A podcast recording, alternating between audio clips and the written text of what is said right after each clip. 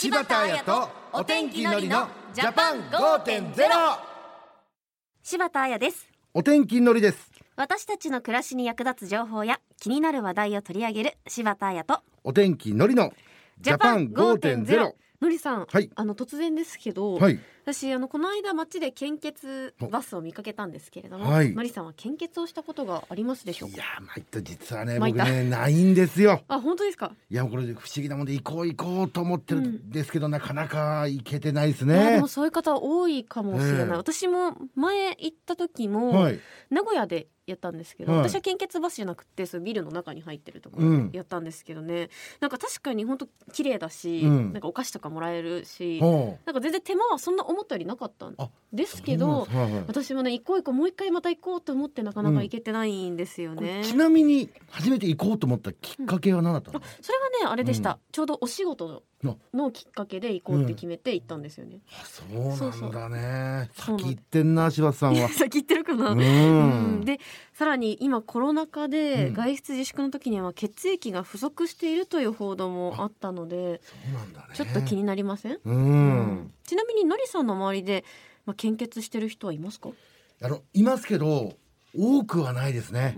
うん、うん。いやちょっと意識して考えたら確かにちょっと。そうですね、うん。私の周りでも多くはないんですよね。ね。もちろんいますけどね、うん。さあそこで今日のテーマは若い方も献血ルームに行ってみよううん。です今月は愛の血液助け合い運動月間でもあるそうですよいいですね。愛の血液。あ、うん。愛の血液助け合い。これ愛が二つ入ってる感じがなんかいいですよね。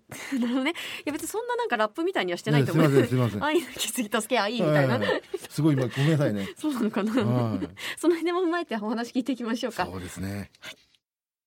柴田彩とお天気のりのジャパン5.0明日の暮らしをわかりやすく内閣府政府広報の提供でお送りします。今日のゲストは厚生労働省血液対策課長の小本茂和さんです。小本さんよろしくお願いします。よろしくお願いいたしま。ます。す先ほどちょっと話にも出ましたが、今月は愛の血液助け合い運動月間だそうですね。はい。えー普段から献血バスなどにより学校や企業など多くの皆様に献血していただいておりますがあ8月はその学校の夏休みでありますとかあ企業などのお盆休みの関係でどうしても血液が不足がちになります、うん。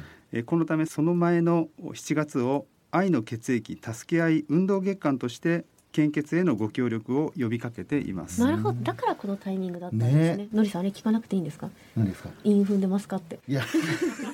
いいの？いいの？いや今だよ。あのねあの柴田さん俺その辺結構敏感よ チャンスは今だけいこれは別にもしかしたらですよ。え。あのこれ僕気がついちゃったんですけど、はい。この愛の血液助け合い運動っていうのはこのひょっとして愛がこの二つ入ってる感じあるじゃないですか。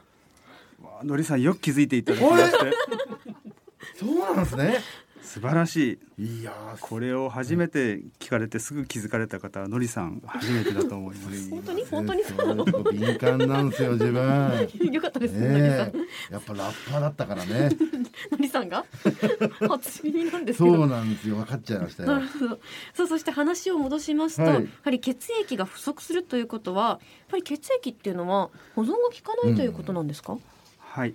そうなんです、えー献血いただいた血液から血小や白血球などを取り除いた赤血球製剤というものがあります、輸血の際に最もよく使われるものなのですがえーこれはわずか21日しか保てません、うん。なるほど。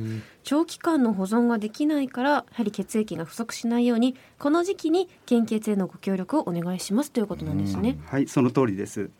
もちろん7月だけではなく献血は日々多くの方のご協力がなくては成り立ちませんが今月は特に皆様に献血について知っていただき献血にご協力いただきたいと思っています。私もちょっと献血した時に思ってたんですけど、はい。この献血した血液ってうん。何に使われているんですか、あのドラマなんかでねそうそう。あの手術とかの輸血で使われてるシーンとかあるんですけどね、とと私もそれに使われたと思ってます。うん。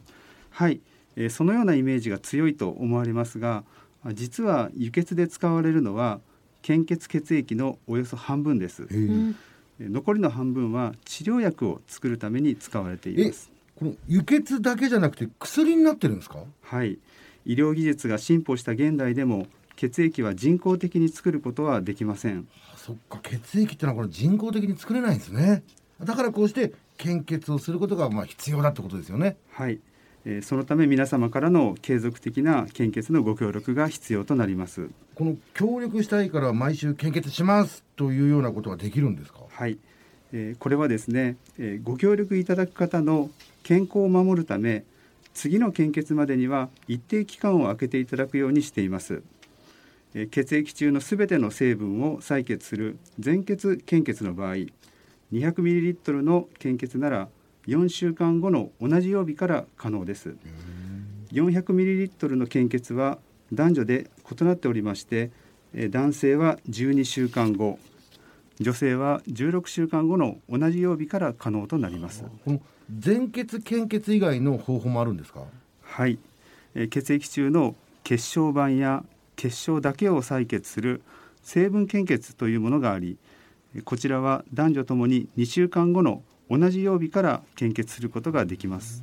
採血する量や種類などによって違いがあるということですね。はい、えー一人の方が1年間に献血できる回数や量には上限がありますので、えーたくさんの方にご協力いただきたいと思っています。多くの人が継続してというのが理想的ということですね。そういった意味で課題というのはありますか？はい、えー献血ができるのは16歳から69歳までの方に限られますが、あ少子高齢化によりこの年代の方が減少しています。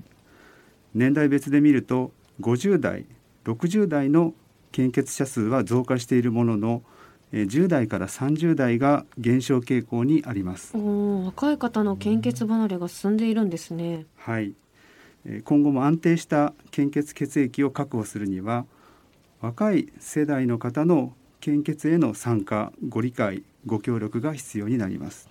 ですねね。この放送を聞いて今献血してみようかなと思った方に向けて初めて献血する時の大まかな流れを教えてください。はいありがとうございます、えーお近くの献血ルームにお電話で予約を取っていただきぜひお越しください。はい、あのこの献血ルームはスマホでも調べられますか？はい、えーパソコンでもスマホでも献血する。で検索をしていただきますと献血ルームや献血バスを簡単に探すことができます。そこで調べて電話ですかね。はい。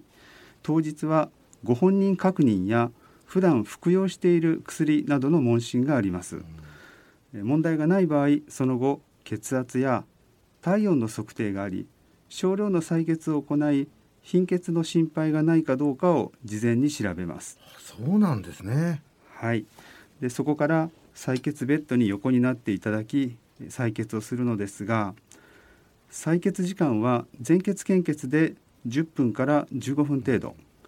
成分献血は採血量に応じて40分から90分程度です。あじゃあこの成分献血は少し時間がかかるんですね。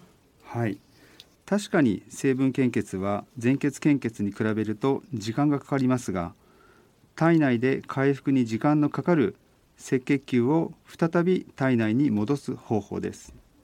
ですから成分献血は身体への負担も比較的軽い献血になります。なるほど。この時間はかかるけど体への負担は軽いんですね。はいその通りでございます。そして、えー献血後ですが休憩場所で十分に水分をとっていただきしばらく休憩をお願いしています。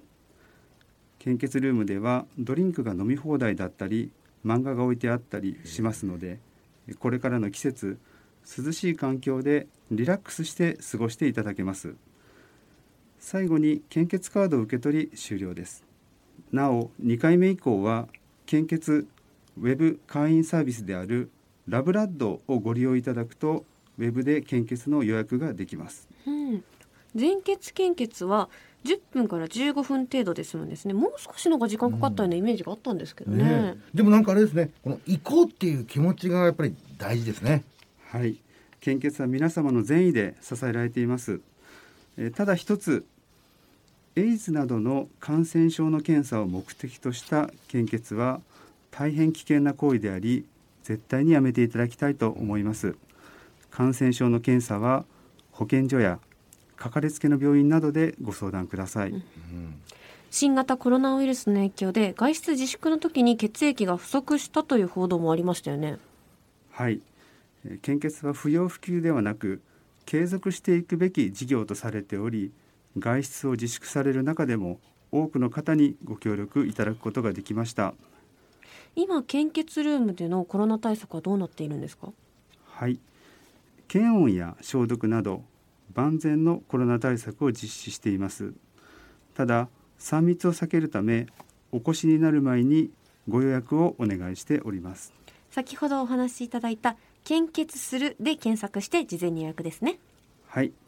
ぜひ皆様のご協力をお願いいたしたいと思います。今日は厚生労働省の小本茂和さんをお迎えしました。小本さんありがとうございました。ありがとうございました。ありがとうございました柴田彩とお天気のりのジャパン5.0今日は若い方も献血ルームに行ってみようというテーマでお送りしました。結構身近だと思っていた献血でもまだ知らないことがたくさんありましたね、そうですね、うん。やっぱこの今この瞬間でもこの病院で血液を待ってる人がいるっていうこととか、あと血液は人工的に作れない貴重なものだったとか知らなかったことがいっぱいありましたね。結構期限が短かったですからね。そうなんだよね、うん。やっぱりこれすごく身近な社会貢献なんだなっていうことですよね。はい。いや僕ね、はい。今までちょっと恥ずかしながらねええ。この貧血のことばっかり考えてたんですよ。金欠ね。そう人生において、はいはい。でこれからやっぱりこの献血のこともしっかり考えていこうと思いましたね。なんかお後がよろしいいようで。やいや参ったな。参ったな。ええ。そうですね。でもより多くの人が、うん。もう継続的に行くっていうことが大切だって分かったので、いや。私まだ行かなきゃなと思いました。僕も本当に行きます。うん。さて次回は振り込め詐欺救済法についてお送りします。振り込め詐欺の被害にあっても場合によってはお金を取り戻せる制度をご紹介しますので、はい。ぜひご家族でうん。聞いていただければと思います、はい。ということでここまでは柴田彩とお天気のりのジャパン5.0また来週。柴田彩とお天気のりのジャパン5.0明日の暮らしをわかりやすく内閣府政府広報の提供でお送りしました